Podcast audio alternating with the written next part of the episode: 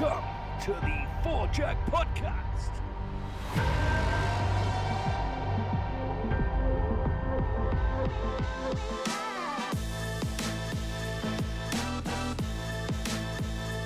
Ladies and gentlemen, welcome back to season six of the Four Jack Podcast. This episode, much like every episode, is powered by our friends over at Galvin Green.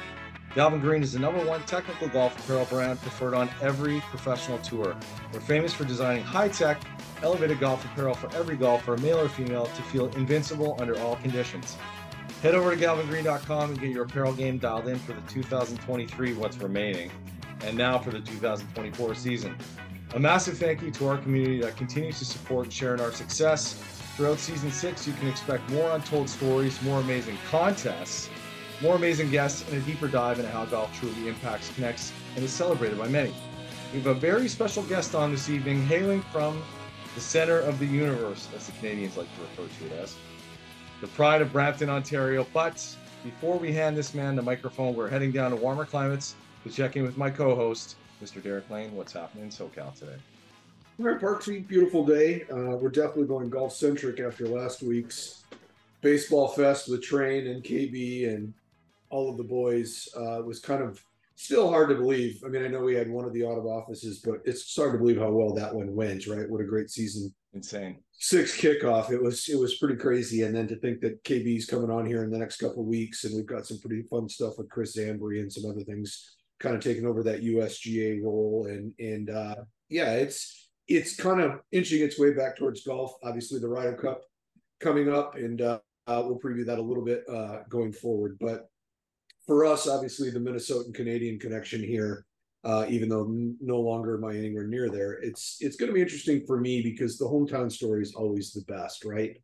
And as you said uh, from previous seasons, most people from north of where I come from refer to the center of the universe near that Toronto part of the world. So I'm always anxious when West Coast Canadians and in Toronto people in that part of the world in Ontario get together because for me the dynamic is way different because this one we have to be respectful. We're happy that we got David on tonight, but normally in our past, a lot of the guys that's just you know that's basically an hour of talking shit.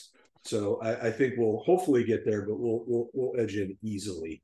We'll keep the out and about limited this evening, as as people like to refer to it. We're graciously joined tonight by journeyman PGA Tour player, who hopefully can shed some light on his longevity on the tour. A true ambassador for golf, not only in Canada but on a global stage. Please welcome to the show, Mr. David Hearn. Yeah, thanks for having me, guys. Appreciate it. Definitely. Thanks for making some time to jump on with us tonight. It's uh it's exciting, like Derek said, to, to turn our attention back to golf. We kicked off season six with a bunch of uh, baseball guys, and it was a little out of my element. These guys, Derek, rub shoulders with on a regular basis, so not so much for him. But I'm excited to get back onto the golf side of things. So, David, what's up these days? Where are you hanging out? Tell us where you're uh, where you're hanging your hat these days. Yeah, I'm I'm down in Delray Beach right now, in Florida. Um, kind of where I spend my off time. Have done for uh, quite some time. Um, I'm just sort of like you know trying to keep my game fresh. I'm I'm kind of stuck in this uh, veteran category on the PGA Tour. Um, you know, I'm there for a reason. I haven't been playing the golf that you know I was accustomed to for a long time on the PGA Tour. So this is where I'm at, and you know, I'm getting my eight to 10 starts uh, per season right now, and I'm just trying to make the best of those and, uh, you know, try to, try to get better status. I'm kind of, uh, you know, I get asked a lot more now than, than I used to about how long I have till the champions tour. So I guess that means I'm getting older.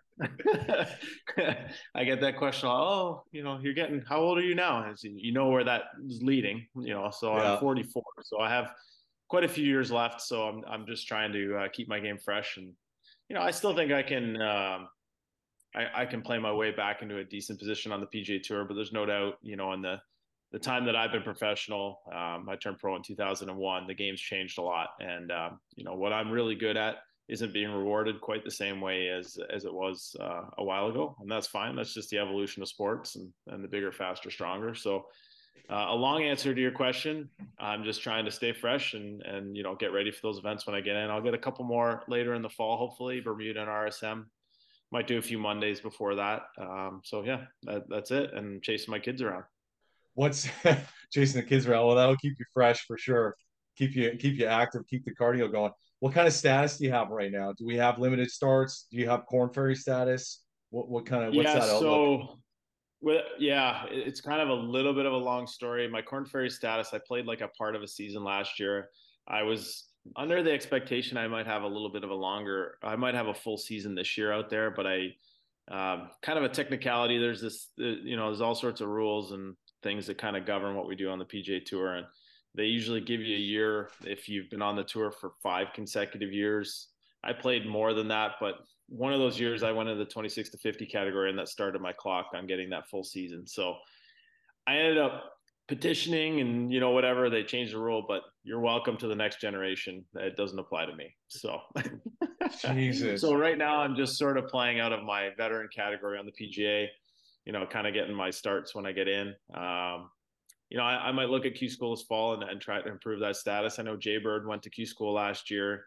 Um, you know he's always been very um, vocal about the way that you know he he he feels like you know his, his kids are now at an older age and he says you got to set the example with yourself and um, you know you have to work for everything you can get. So here's a guy that's won you know four or five times on the pga tour and he's going back to q school and showing his kids that you know it's it's only what you put in what you get out. So um, you know I'll, I'll, probably do the same thing. I'll, I'll, work toward q school probably this fall and try to improve some status now that uh, they have five cards uh, back in the mix again any interest in pursuing world like DP World Tour stuff or playing out outside of the US and the PGA Tour or, or not really?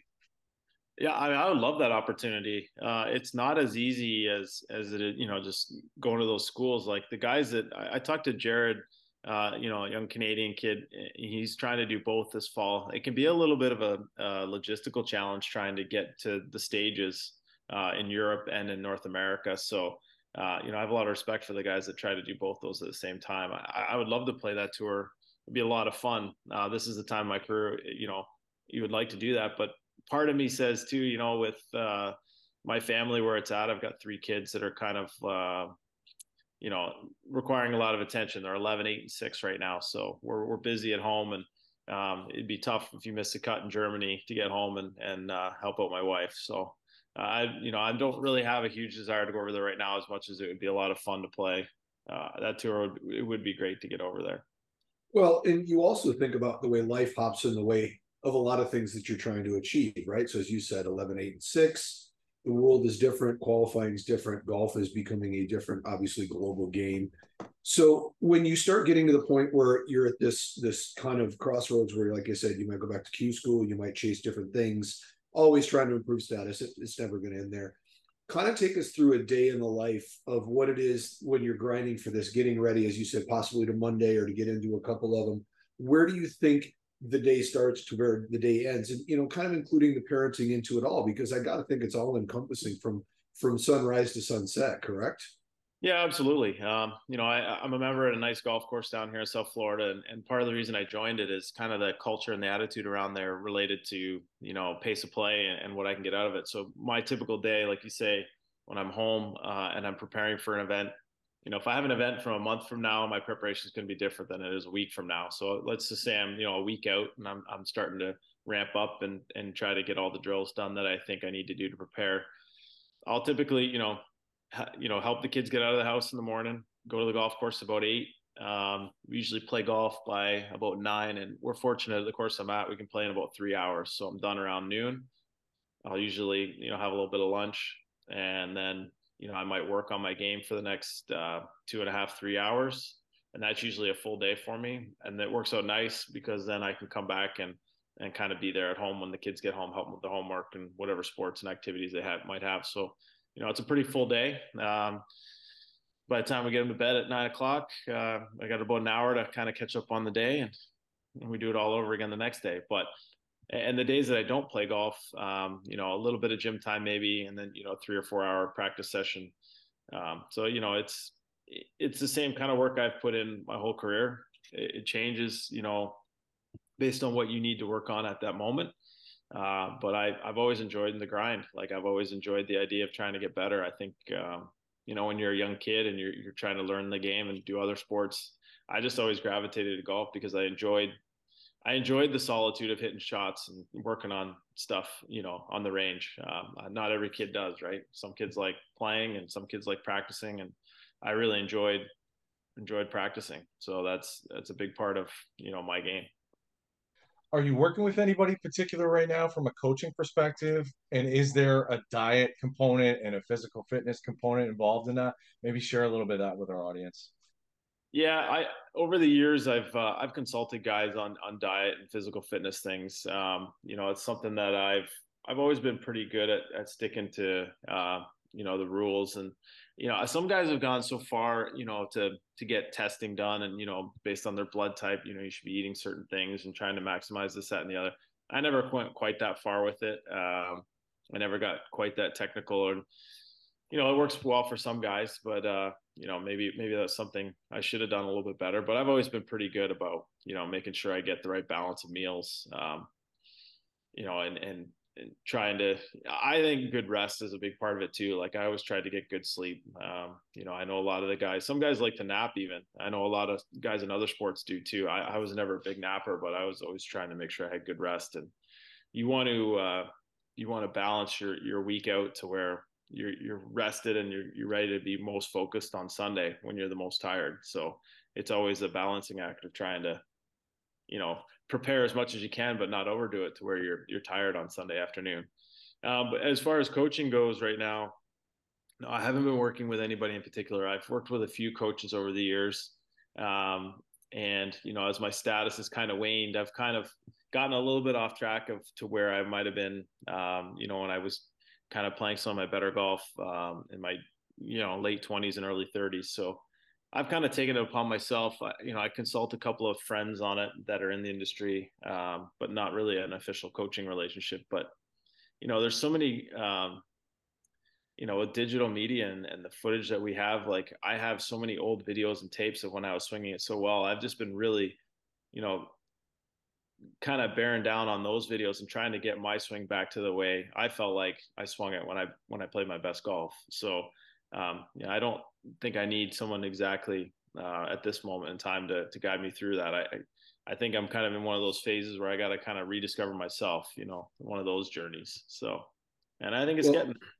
Well, Parksy, this is right up my alley. We're talking napping, sleeping, in mid 40s. It's like, I get it. And, you know, and that was one of the things you stole it from David. It's like, to me, I think that's just it, right? You start to get to a point in your life, as you said, 43, 44, 45, your eyes they don't lie anymore. They know where things are. You know what plane's going to be. You know where things are going to have to go. And as you said this is more of a mental versus spiritual versus kind of figuring out what it is you want to do. Uh, it's obviously not physical. You can still watch yourself swing it. You know where the ball's going to go most of the time playing well. Let's talk a little bit about technology and kind of where we're at with golf clubs golf balls. Do you find now that as, as fit as you are and as hard as you're working on that side of your body do you find that you're still getting more out of the new equipment than you could you've ever thought? Like i know you referenced your, your late 20s early 30s let's talk a little bit about where we are right now with not only the ball the clubs and all that stuff but kind of what your expectations are going forward. Yeah so it, it, here's an interesting note. A um, couple of funny stories on this. Uh, I, I, I had a good buddy of mine, Chris would know Jon Mills, uh, out to caddy for me this summer um, at the Barbasol he's now the head coach at Kent State University. Uh, we grew up playing golf together. Um, went through the ranks together. He, he managed to get to the PGA Tour a couple times. And anyway, we were had just having a conversation, and I was like, "Hey, like, do you remember when we were like junior golfers? You know, in college? I was like, do you remember what your like club head speed was or your ball speed back in that time? Did you ever know?" And he's like, "He's like, heck no, man. Like, he's like I, I, I had no idea what I was doing." And I said, I was like the same thing. And it wasn't until I was done my first year as a professional, I went to the uh, Titleist uh, PT center out in Carlsbad, and, and, I found out what my ball speed was. So I was 22 years old. So you talk about like changing technologies and stuff. Now these kids are they've got it pretty good. You know, like if uh, you know when you're 16 years old, if your club head speed isn't where it needs to be, you've you've got the tools and resources to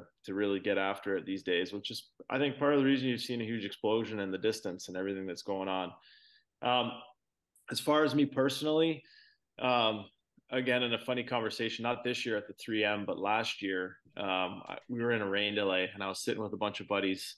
Was sitting with Ryan Armour and Kevin Stadler and, um, I my first year on the PGA Tour was 2005, and uh, and that year I led the tour in total driving. And I don't know if it was because I had a good year, but maybe Kenny Perry kind of had an off year or somebody like that. But I uh, I managed to squeak it out and, and, win the. Although he was playing majors and you know invitationals, and I was playing a lot of the smaller events, but uh, nonetheless, you know I was in the top you know third of the tour in distance, and my accuracy was very good. So you know I managed to squeak out a, a little stat victory.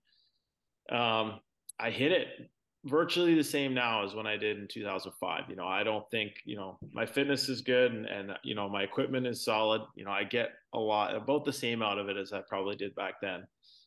And we're sitting at this table with, you know, Ryan Armour. He also led the tour in total driving one year when he first got on tour. Stadler was always way up there.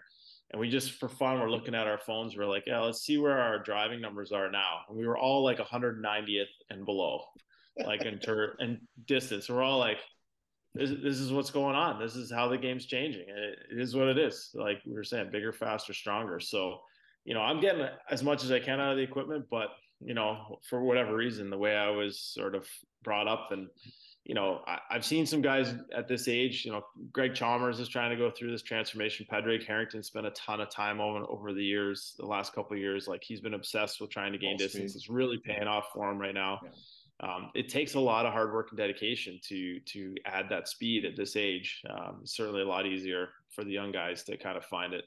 Um, so as far as my setups going, I, you know, I'm working on it, and um, you know, I, am I'm, I'm going to start to dedicate myself to trying to uh, gain some more speed. But you have to do it in the right way. Uh, a lot of funny stories about guys our age, you know, trying to buy these stack systems and stuff like that, and you end up hurting your shoulders and your knees, and you know, because you're not ready to take on that speed yet. So you got to do it in the right way.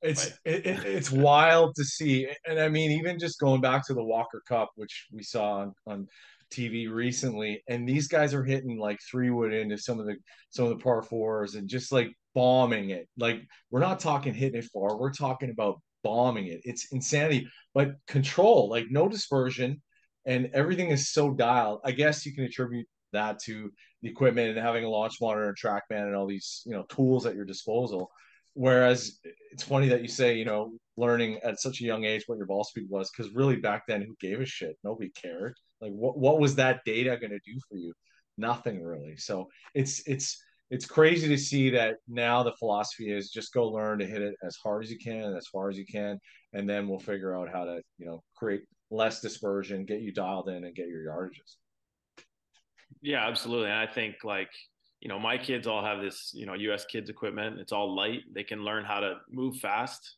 I grew up with, you know, steel shaft and a wooden head.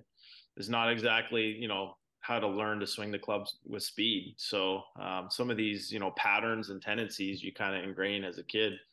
Uh, you know, it just wasn't my time. Now there are guys that hit it a lot longer that are in my generation. There's no doubt about it. But to your point, when you're a kid, I kind of describe it to people as you know you play junior golf and you would play at your club and you kind of knew where you fit in at your club and then you'd go play a junior tournament you knew how you fit in in your region and your you know whatever so a lot of times you're kind of in this bubble unless some kids you're at the club with you know bombed it you weren't really worried about keeping it up with with guys but now you have the you know you just know the data eh, you know wyndham clark hits it at 185 okay well that's a good number to, to go for but we didn't have those sort of goals and standards back, you know, when we were kids. But I'm sounding old at 44. I'm not even that old.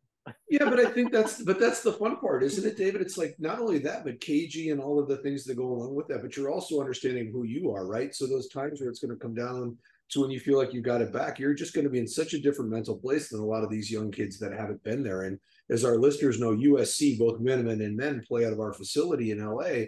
And they don't play golf the way that I play golf. They don't train the way that I knew how to train. They don't do things that are, you know, normal anymore to the way we grew up. As you said, steel shaft, a lot of golf balls, wooden heads, still, you know, putting windings on on hosels and that kind of thing. Like these guys have TaylorMade and Callaway and Ping out at all times. They're on the range at all times testing the, the length and you know the stress level of what they can and can't do with a golf ball and they're trying to you know eliminate one side and they're going to figure it out from there. And without any nerves, you make everything right. Like it's a different philosophy. But I think one of the things that I'm really interested in tonight's pod and what you're saying already is just that understanding of self-belief, right? I think the big part about this journey is it's like I'm fascinated with with Ludvig on the European team for the Ryder Cup. Like I'm fascinated by some of these kids that are not really even knowing they're ready for prime time, that they're already just prime time's just the way of life, right? I mean, just look at Viktor, what he's done just in the last 12 calendar months. And I think that, you know, now you've got Justin Thomas being the old guy, and you're going to go into this match play format where nobody fears anybody, right? They just want to perform to the level that they can.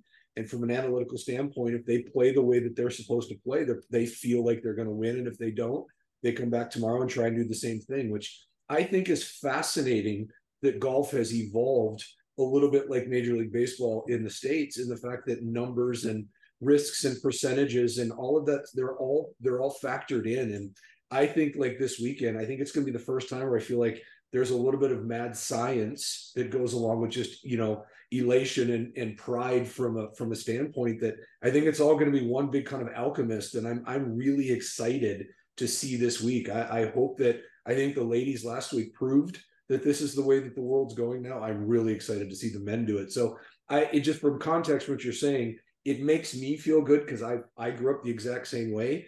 But somebody who's doing it at a higher level like yourself, knowing what it's going to take, that's why I think it's just got to be this unbelievable thing to be out there and to see these 19 to 25 year old flat bellies doing what you did. Even you're a flat belly at 44, but these kids just running away with the way that they play golf in a completely different mindset and missing just not meaning that much from a money standpoint, right? I, I just I can't wait to watch it, and I, I hope that it it lives up to the billing. I couldn't agree with you more. I, I I think I've had a lot of conversations with just kind of expand on what you're saying. I think um, you know, my I had a caddy on PGA for ten years in a row. Uh, it was a guy named Brenda Everson. He caddied for Justin Leonard in his prime, and David Toms back on the on the Hogan tour, and when he first got going. Um, we had a lot of conversations about this when you know there were obviously a very few unique players like your Tiger Woods and your Charles Howells who kind of came out of college and they got their card right away and had tons of confidence and were able to kind of fit into that pro game right away. That's a very unique player. That doesn't happen very often. But what we're noticing, in my opinion, now more than we ever have, is exactly what you're talking about. And I think part of it goes back to the same data conversation that we are having a minute ago about the TrackMan stuff. I think that a lot of these college players now with with all the resources and information that they have in front of them it used to be you'd kind of get out on tour and you had to kind of get your feet wet and you know get beat up a little bit and then kind of work your way. Maybe your second year on tour was used to be a pretty big deal if you could keep your card as a rookie. And i think a lot of these guys now when they get out at, at younger ages on average being rookies than they used to be i think you know to your point in the baseball and the, and the data stuff and all that i think you're looking at a generation of guys that with all this information have a ton more confidence when they get on the PGA tour. Listen, my trackman numbers are this. I'm doing exactly what the world class players are doing. I just got to go do it. And they're able to perform at a high level a lot younger than they used to be.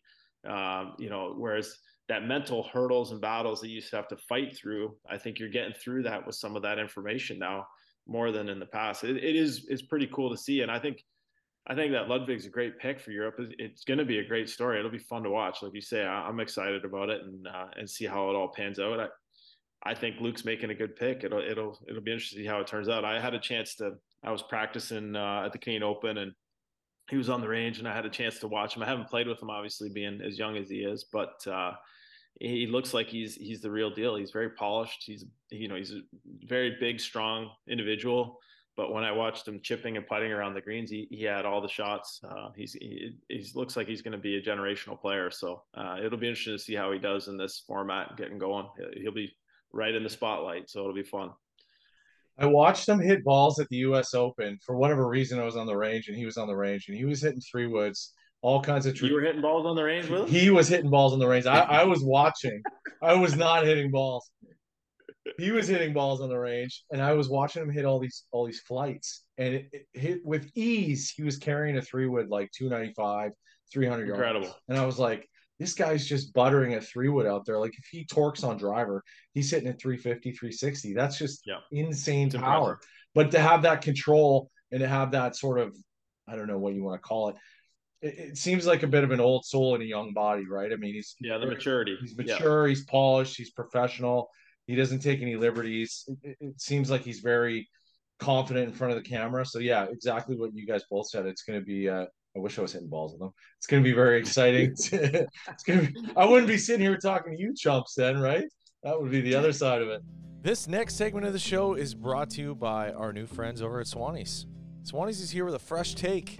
Performance based materials are a given these days. But if you're looking for the stretchiest, most lightweight pieces that can deliver a look that says, I'm here for a good time, take a walk on the Swanee side. With fabric sourced from recycled plastics and design sourced from our very own weekend warriors, Swanee's looking out for both the planet and those that need a little style boost. Premium looks from top to bottom at swannies.co. And if you use 4jack25, you can receive an extra 25% off your purchase at checkout. Enjoy, swannies.com. Well, I mean, just think, you know, just think of all the people that Seve took underneath his wing, right, and played with all the first timers. And I remember when Lee was just, you know, as round faced as I am playing with Faldo, and like that there's just some dynamic, and I know they haven't lost since '93 on their own soil, and they're going to be incredibly hard to beat. I mean, if you're Ludvig, it'd be pretty nice knowing Podweiser with Ramen and Viktor. You know, you probably feel pretty good about what you're doing, regardless of what you're doing, right? But I think you know, kind of tying it back into the states and kind of with David, it's like you've watched Ricky do what Ricky did in the last six, 12 months, right? And obviously working his way back into being picked and to think that we're having a Ryder Cup minus Phil minus Patrick Reed, minus Dustin Johnson, just stalwarts, you know, regardless of whatever, however you feel. I don't think most of us will miss Mr. Reed, but still, you know, the guy performed at a very high level and it is what it is. And obviously they've kind of, they're not part of this, but I mean, just thinking about what looking at those coaches, you know, people you're going to know, and obviously being based out of Florida, people you run into all the time. But, you know, I think I want Ricky to have an amazing Ryder Cup and just kind of put the cherry on what has been an amazing comeback because Justin's fighting a little bit now. I mean, it's damn impossible to do this every year, year in and year out, not run into these things, right? And I think you could really speak to that from not only a perseverance standpoint, but more importantly, what these guys do to come in and out of these roles where you just have to manage your emotions and understand that it's there and it'll eventually work its way back out. I mean, is that a fair statement? Well, you, know you're on the pod here with two Canadians, right? So I'm not sure if we're really going to be pulling for Ricky and JT and all the boys wearing the red, white, and blue. So you're making an Parksy's going to be because it, but David Parksy's going because of the listenership. You don't have to, but Parksy, we need the states. Trust me when yeah, I say yeah. It. We're, we're trending in that direction. So yeah, it's safe to say go USA. I'm thinking you're mentioning all those names like you know DJ and Patrick, and I'm thinking, well, there's no Poulter, there's no Westwood, there's yeah. no Stenson. Right? You know, I'm sure. thinking of all the, Europeans. The core crew is not right? there anymore. Change, right. Changing of the guard. It's been like 20 years since these guys haven't been on a team. So, uh, no, I I agree. I, I think like the Ryder Cup is a great sporting event. It brings out so much good in the game, and I think you know I, I don't want to go down the LIV conversation, but I've I've compared like the sort of you know, the, what LIV has kind of done to the game is kind of created this sort of like uh, division in the game. But the, the beautiful thing about the Ryder Cup is it kind of created that atmosphere, but didn't have like the lasting division that sort yes. of LIV and the PGA Tour are having. And I've always loved that about the Ryder Cup. It's like this time they come together and it's like pure pride playing for your country and and your team, and it's like it's that raw emotion, and you see how much guys love this. And uh, to your point, I think you know it's just fun to watch when guys are you know, playing great golf and uh, and and it's kind of it's like when Stenson and Mickelson battled out down the stretch at that at the Open Championship. Two guys playing amazing golf. You see that a lot in the Ryder Cup. It's fun to watch. Um, Ricky's an incredible talent. You knew he wouldn't stay down for long. Um, his his golf swing looks as good as I've ever seen it. He, uh, you know, at the club I'm at in Florida, a club called Pine Tree. He um, we have this little pro member thing, and he's he's kind of come down and played in it last couple years and made it look pretty easy. A, call, a golf course is pretty hard, so I knew he was playing some pretty golf, pretty good golf before he went into this season. Uh, even just from seeing him, you know, the way he was playing at home. So it'll be fun. Um, you know, there's a lot of question marks. You know, it's it'll be interesting to see how those captains picks turned out. You know, the media will be loving all that. It'll be a fun. It'll be an awesome Ryder Cup. It'll be fun to watch. Can we hope to see David Hearn maybe making a run at a President's Cup spot coming up here? We got Royal Montreal next year, so that uh, that could be exciting. I got a long way to go, uh, uh, but you know they do count the current year points as double, I believe. So if I if I get hot and get on a roll, you never know. Um, I was pretty proud of seeing uh, Corey and Taylor make that President's Cup team the last last time around. Two Canadian boys on there. Mm-hmm. Um, I know we were a little disappointed they didn't uh, secure some more points. Uh, Corey is just uh, he's so consistent. I would have expected him to do a little bit better, but uh, I think um, you know the next President's Cup is in Canada. We got Weirzy's captain. You know, I think Nick Taylor winning the Canadian Open. I gotta believe he's on uh, Weirzy's radar. Hopefully, as uh, if he doesn't earn a spot, hopefully as a pick. But you know, it, it's tough, man. Like uh, you got to play a good season to to be in that top twelve to get chosen. It just shows you how talented some of these guys are. Like you were talking about, like Mickelson, how many Ryder Cups and President Cups he's played. It's just incredible when you start adding it up. That's a lot of good golf. Um, for a lot of years. It's it's not easy to do. That's a lot of money lost in betting. Moving along, 2015 Canadian Open, David.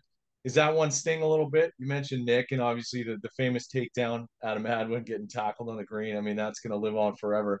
But 2015 for you, is that is that one that you, you really wish would have been in the bag? Of course, yeah. Um, you know, I'm proud of that tournament. When I look back on it, I don't, I don't think of it in a in a negative way. Um, you know, I think that's just the nature of sports and the way you got to kind of reflect on things. I think the same way about you know the John Deere when it didn't go quite my way there, but uh, you know that Canadian Open, I, it, you know, it, Nick winning, you know, every tournament kind of evolves in its own way. And I was talking to someone about, I got asked at a, at a function I was at not too long ago about Nick winning, and um, you know, was there a lot of parallels in comparison to the way that it went for me? Not, and not really, because I was leading after Friday, I was leading after Saturday. You know, I teed off on Sunday in the last group with a two shot lead. I think I shot maybe one under par on Sunday. I played okay, but I birdied the first couple of holes and then just kind of stalled out and made a bunch of pars in the middle. And um, and then down the stretch, J Day got real hot and, and made a bunch of birdies coming in at, at the Abbey. But uh, he went on to be number one in the world shortly after that. Yeah. So he was obviously playing some great golf. But uh, you know, it, it, it's a different experience when you're sleeping on the lead and you're dealing with you know that type of uh, thing. Whereas Nick kind of teed off maybe an hour before the leaders. He was kind of trying to post a number, yeah, uh, go as low as he could. Um, you know, as a as a fan, obviously incredible that he was in that position uh, he has to feel a little bit fortunate because he posted the number pretty early, and there were some guys that had a chance to take him down, even Fleetwood on the 72nd hole. So uh, finally, Canadians got a break to go our way, I guess, in that tournament, and you know he got into that playoff, and and obviously the rest is history. So um, you know, I, I when I look at Nick, you know, he's a friend of mine. Uh, I couldn't be prouder of him, and and you know he he's a great guy to sort of hold the torch of the Canadian to win that tournament now. Weirzy had a chance, you know, in the playoff against uh, VJ. Uh, way back. A run yeah, way back. way back. Uh, Hadwin. I remember playing with Hadwin at Shaughnessy one year. He finished in the top. I think he had a third place finish as well. Um, Jared du Toit had a had a chance the year after myself. So there's been lots of guys that have had a run at it, um, and, and, it's just great that somebody's finally, you know, won it. Uh, couldn't have been, you know, more dramatic. It was pretty awesome to see. Um, and, and, like I say, Nick is uh, he's a good good guy, and I'm super proud that he's the one that did it. So no, I, I, feel I feel very good about my performance, and you know, and and his as well. How do you feel about the shape of golf and the young talent coming out of Canada right now? You were kind of one of the, I don't know, you broke the barriers down, so to speak, maybe a, a little bit in the shadow of Mike Weir, but you were a rookie of the year on the Can Tour. You came out of college pretty hot. You had a win on was it web.com or Nike Tour way back in the day. Yep. Uh, I think I walked that event and watched Ricky Barnes get relief from a burrowing animal about nine times just so he would make the cut so he could keep him in the tournament after playing as an amateur at Augusta. But I mean, are the is the talent, is it fair to say golf is in a good place in Canada and Golf Canada doing a good job of nurturing and sort of supporting these young talents? What do you think? Yeah, you know, I don't really know you know, it, it's hard to really say exactly what the the reason behind sort of golf's sort of explosion in Canada right now is. Golf Canada certainly has contributed to that. Um, there's, uh, you know, when I was like, you know, 2003, Weirzy wins Augusta. I was already a professional for two years, and I remember I was watching it with Jon Mills. We were in a hotel. We were trying to Monday qualify for a, a Nike Tour event at the time, mm-hmm. and uh, we finished up our practice round, ran home to watch it, and you know watched all the all the last nine holes and it was pretty awesome to see so um, at that time you know it was there was uh, I believe Glen Hnatiuk on the PGA Tour, Ian Leggett, and Mike Weir. And obviously, Mike Weir was the one having the most success Um, you know, a few other guys kind of popped on and off. Uh, Dave Morland and you know a few other guys. Uh, Stephen Ames, obviously, our sort of uh, adopted Canadian. Yeah. uh, so anyway, we um, you know we had a few examples of guys, but I think right now you're seeing a huge explosion with you know guys that are out there. I think Weirzy set the bar for these guys. You know, I give him a lot of credit for you know uh, sort of showing how to do it. You know, Weirzy was never the biggest guy. He never hit it the furthest. He had a you know incredible grind to his game. Uh, so much respect for the way he played and, and how much he gave on every shot. Um, you know, I think he he kind of showed a lot of Canadians like, you know, this this can be done. You know, you don't you don't have to grow up in Florida or a southern place and be able to achieve, you know, win on the PGA Tour and see all the success. So I think this generation now, yeah, Golf Canada has done a great job. I think, um, but I, you know, I think you're seeing a, an impact of a guy like Mike Weir winning a major championship as well. Well, and I think just the end on the 18th, just take last year, right? I just, I mean, it just it just shows you that it ebbs and flows through him. I think that he's always going to be the father for right now, and I think yep. it's awesome that you guys recognize that. I really do. But the one thing that I know is the inspiration coming from that has just changed so much, right? And so, like, I see these kids go out and play the Canadian Tour, and I watch what's coming out of college, and it's just the pride, you know, obviously of doing all of that, and then from the Dakotas Tour and seeing all those kids come down when I was growing up, and they are going to all point, you know, right to Mike and, and what it is he accomplished, not only in the way that he played, but in the way he carried himself. Always the underdog, but yet always the favorite when it came down to right. it, which I just think Absolutely. is fantastic. Yeah, and I think like you know Nick Taylor win the Canadian Open. That's an, a monumentous event for Canadians in golf. Brooke Henderson doing the same thing on the ladies tour a couple years prior you know, you don't know how long that ripple effect is going to take to show up in the men's game and what effect Nick will have on the next generation. You know, it'll be many years. I think in the ladies game, hopefully we see a little bit of an explosion a little sooner because I think the the ladies game, you know, it's a, you're a bit younger to reach your prime than than you are on the PGA Tour, but uh, you know, it's pretty cool that they have such great role models. Uh, the, the kids growing up now, it's it's pretty awesome. You know, we had a few guys setting the standard, but it wasn't. Uh, you know, it was kind of after that set of guys I mentioned, it was kind of me and Graham DeLaet and uh, and that was about it for an, a few years. And then, you know, now we've had this explosion of sort of that next generation. It's it's pretty cool to see. I think, um, you know, Canada's got to be pretty proud of, of what we've done for uh, you know a small country that loves hockey first. well, and it's so funny you say that because like I grew up uh, in Minneapolis, just south of Minneapolis, and when I was growing up, Gopher hockey was is was bigger than the NHL and so the Stars ended up moving to Dallas because when I grew up, you had to be from Minnesota to play for the Gophers. It was Pride on Ice, obviously coming off of the Olympic win. So it was this thing where I had this wonderful love hate relationship with Canadians because I understood what it is they did. All of the other universities growing up in Minnesota, they all played there, just not the University of Minnesota. And so when I was in the desert, fast forward, and I was it was at the quarry forever, and the the uh, political strife and and the hit of 08 the Canadians were there to save the valley, hundred percent, right? And I've I've kidded with with Parksy about this. Nobody in the world loves blue more than green than the Canadians because if the sky is blue and it's nice out, they don't give a shit where they're going to play. They just want to play. They want to be part of the moral fabric wherever it is they are. And I've always fallen in love with that because there's such a there's such a feel, kind of what you and I are talking about tonight, David, with Parksy, and there's this feel of kind of just being important to the whole fabric that is whatever it is you're from, right? So when we were at the quarry, all of the caddies were from either Vancouver, Calgary, or Kelowna. If you were from Vancouver, then we had to kind of think about it for a little while. You had to prove yourself because I'm not sure you're going to work as hard as the other kids. But like there was this thing, and they came down every year in droves. And we had all these kids. They revolutionized how we we carried. We weren't on the back of carts. We were forecaddying. We were setting different standards. And I've just been part of so many different things with Canadians that they just outwork other people. I, it's just it's the only way to say it. And as long as it wasn't raining, they played golf every day, and they didn't give a shit where they played. They just wanted to be out, right? And I get a little bit of that being Minnesota, but tell me a little bit kind of about that work ethic. Where did it come from when you were growing up? Where did you get it to be what you're doing right now, still grinding and knowing that you can do all of this? Yeah, yeah, that's a good question. I think you know where you're from in Minnesota, you're seeing a lot of like sort of farm area of Canada, a lot of rural areas. So you get that work ethic, obviously, from you know sort of being in that area of the country.